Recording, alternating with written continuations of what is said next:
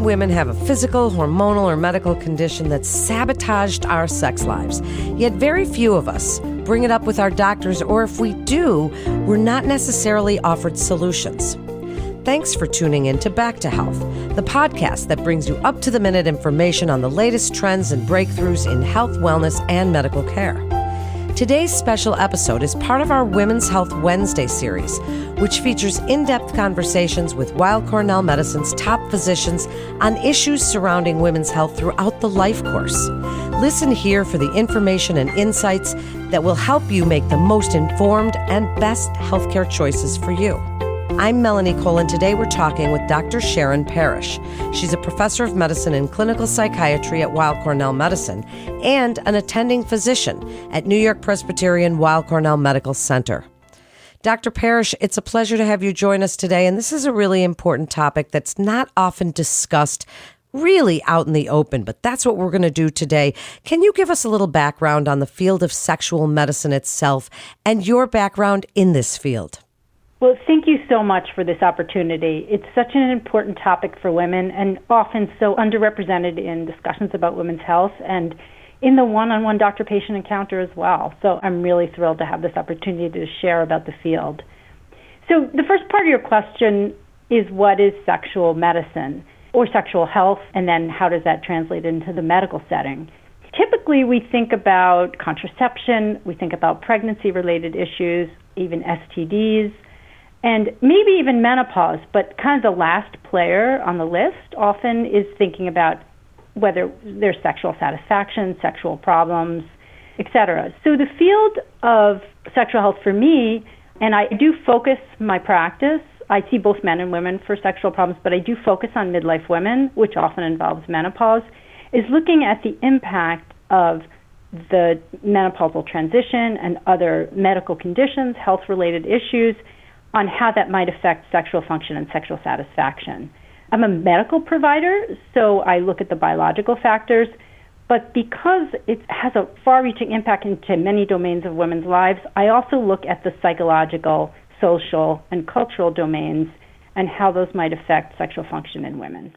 What an interesting and very important field you're in now. So tell us how a woman's overall health could be linked to our sexual health and activity. Sure. To start with, I think one question that often comes up is how does menopause affect sexual function? So, as women stop menstruating and ovarian estrogen and to some extent other hormones like testosterone and progesterone change, there can be differences in sexual desire, sexual responsiveness, sexual arousal, and even problems with sexual pain, particularly having to do with estrogen supplied to the genitals, to the vulva, and to the vagina. The specific concern that sometimes affects women is vaginal dryness and sexual pain in the menopause. That's a direct effect of changes in hormones, particularly estrogen, as we age and pass through the menopausal transition. There are other chronic illnesses that can affect sexual function, things like diabetes, high blood pressure, even high cholesterol. This can affect vascular supply, blood flow. The medications we take can sometimes have an impact on sexual function. And sometimes medications taken for psychiatric or psychological problems have sexual side effects. So that's just an example, but there are numerous other issues that can come up. I actually want to throw one more in, which is sometimes treatments for cancer. When women receive a variety of treatments, for example, for breast cancer or gynecologic cancer, which can impact sexual function.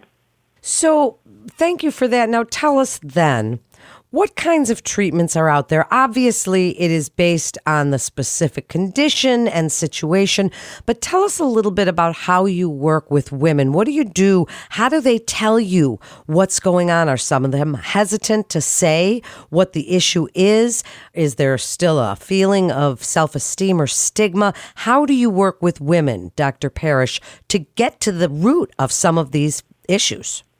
Sure. One thing that we've learned in research about how women feel about talking with clinicians about sexual function is that they really do want the opportunity to speak about these concerns. And they want good information and often treatments or interventions or recommendations.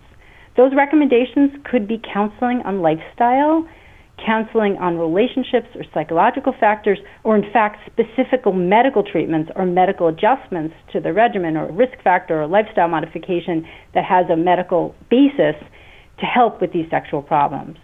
The problem is that women are reluctant to bring it up. Men and women, both patients, are reluctant to bring it up because they may be embarrassed or they don't know how the clinician is going to respond or they don't know if the clinician can help. So I strongly recommend, and I do this in my own practice, and I recommend when I teach and lecture about this or supervise trainees, is to ask screening questions. And one of the most effective strategies is to use what we call a ubiquity statement, which is to normalize and universalize sexual function changes with age or just sexual problems in general. For example, many women, I might ask, many women who are undergoing menopausal changes or receiving treatment for cancer or on antidepressants notice changes in their sexual function. How about you? Or often women have questions when they come in for their annual gynecologic exam about their sexual function. How about you? So it's an open ended invitation, but it directs the woman specifically to sexual concerns and ubiquitizes the normalness of wanting to discuss this.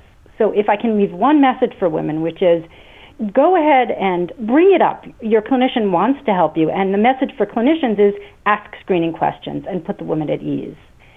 Now, when I do an assessment, I think I mentioned this a little earlier in our discussion, I look at the biological factors. It might be the medical conditions or medications. I might do some laboratory testing. I do a psychological or even a psychiatric assessment that's pertinent to it. I'm a medical physician, I'm an internal medicine women's health physician. But there are questions that I'm going to ask about th- that context as well as the social and cultural domain. And then I look for factors that are modifiable and amenable to intervention.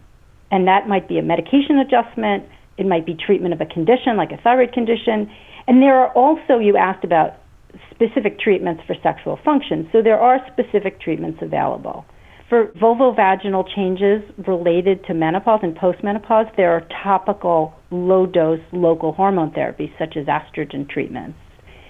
For sexual desire problems in premenopausal women, there are two medications, flibanserin and bremelanotide, that work specifically on the central or the CNS or brain processes related to sexual desire. There are also non pharmacologic treatments like sex therapy, mindfulness therapy, and even recommendations like devices for improving arousal, such as vibrators. Some of this is prescription, some of these are recommendations. There is also some research supporting the use of off label testosterone in women that's evidence based for low sexual desire after menopause. Wow, there are so many treatment options available now, Dr. Parrish, that weren't available to women just 20 years ago. We hear about Viagra for men, and for women, it just seems like there's not one single pill that can do what we would want it to do. What do you want women to know about being our own best health advocate, knowing our bodies well enough to not be afraid to talk to our doctors about any dysfunction or pelvic pain that we're experiencing, and some self care that you'd like us to know about. Well, I think if I could pick two things. One is that if you're experiencing a distressing loss of sexual desire and this is a change, bring it up with your doctor because there may be a risk factor intervention or there may be a medical treatment available for you. And that's true for both pre and postmenopausal women. And if you're postmenopausal, the biggest complaint or concern I hear is vaginal dryness and pain with intercourse or pain with sexual activity. And there are both non pharmacologic and there are very, very well researched, evidence based available pharmacologic low dose hormone therapies. So ask your doctor about it. Don't ignore the symptom. Don't live with this diminishment in your quality of life because it can get better and there are some relatively easy to use, very accessible options. But just feel brave and bring it up. You briefly mentioned things that we can use. You even mentioned vibrators. Do you have some things that you like to recommend to women if we are kind of in that exploration phase and trying to figure out what it is, whether you're premenopausal or postmenopausal women. You know, sometimes it can be a whole new experience at that time. Is there something you really like to recommend to women that can make this all just a little bit better for us? So, I have a few really key recommendations. One is that I think women are reluctant to use lubricants with sexual activity for comfort, and that can make a world of difference.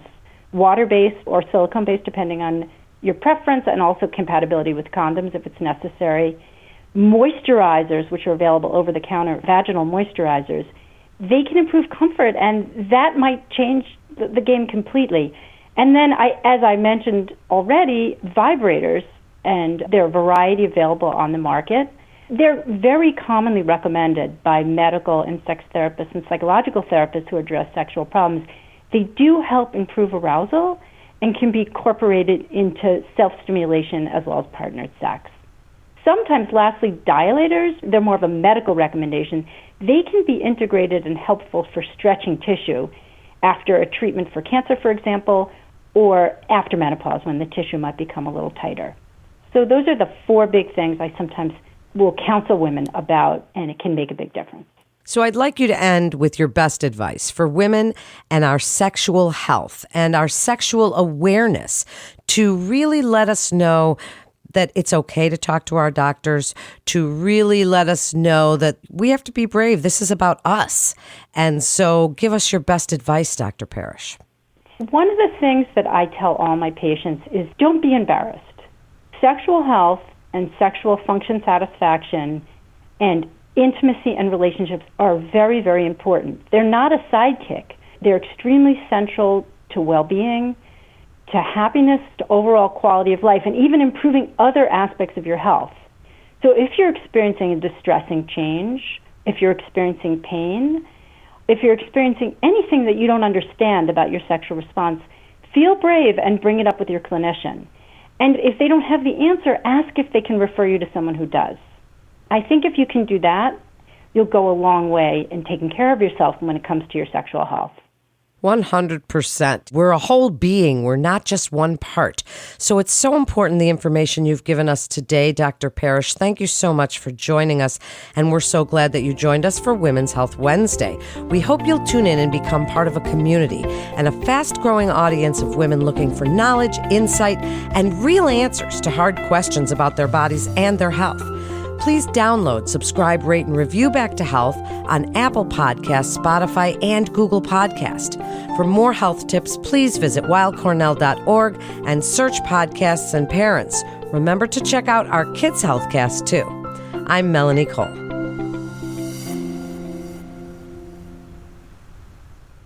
Rehabilitation medicine can help patients with a wide array of disorders and diseases, including cancer. If cancer care is of interest, listen to Cancer Cast, Weill Cornell Medicine's dedicated oncology podcast, featuring leaders in the field and patient stories. CancerCast highlights dynamic discussions about the exciting developments in oncology.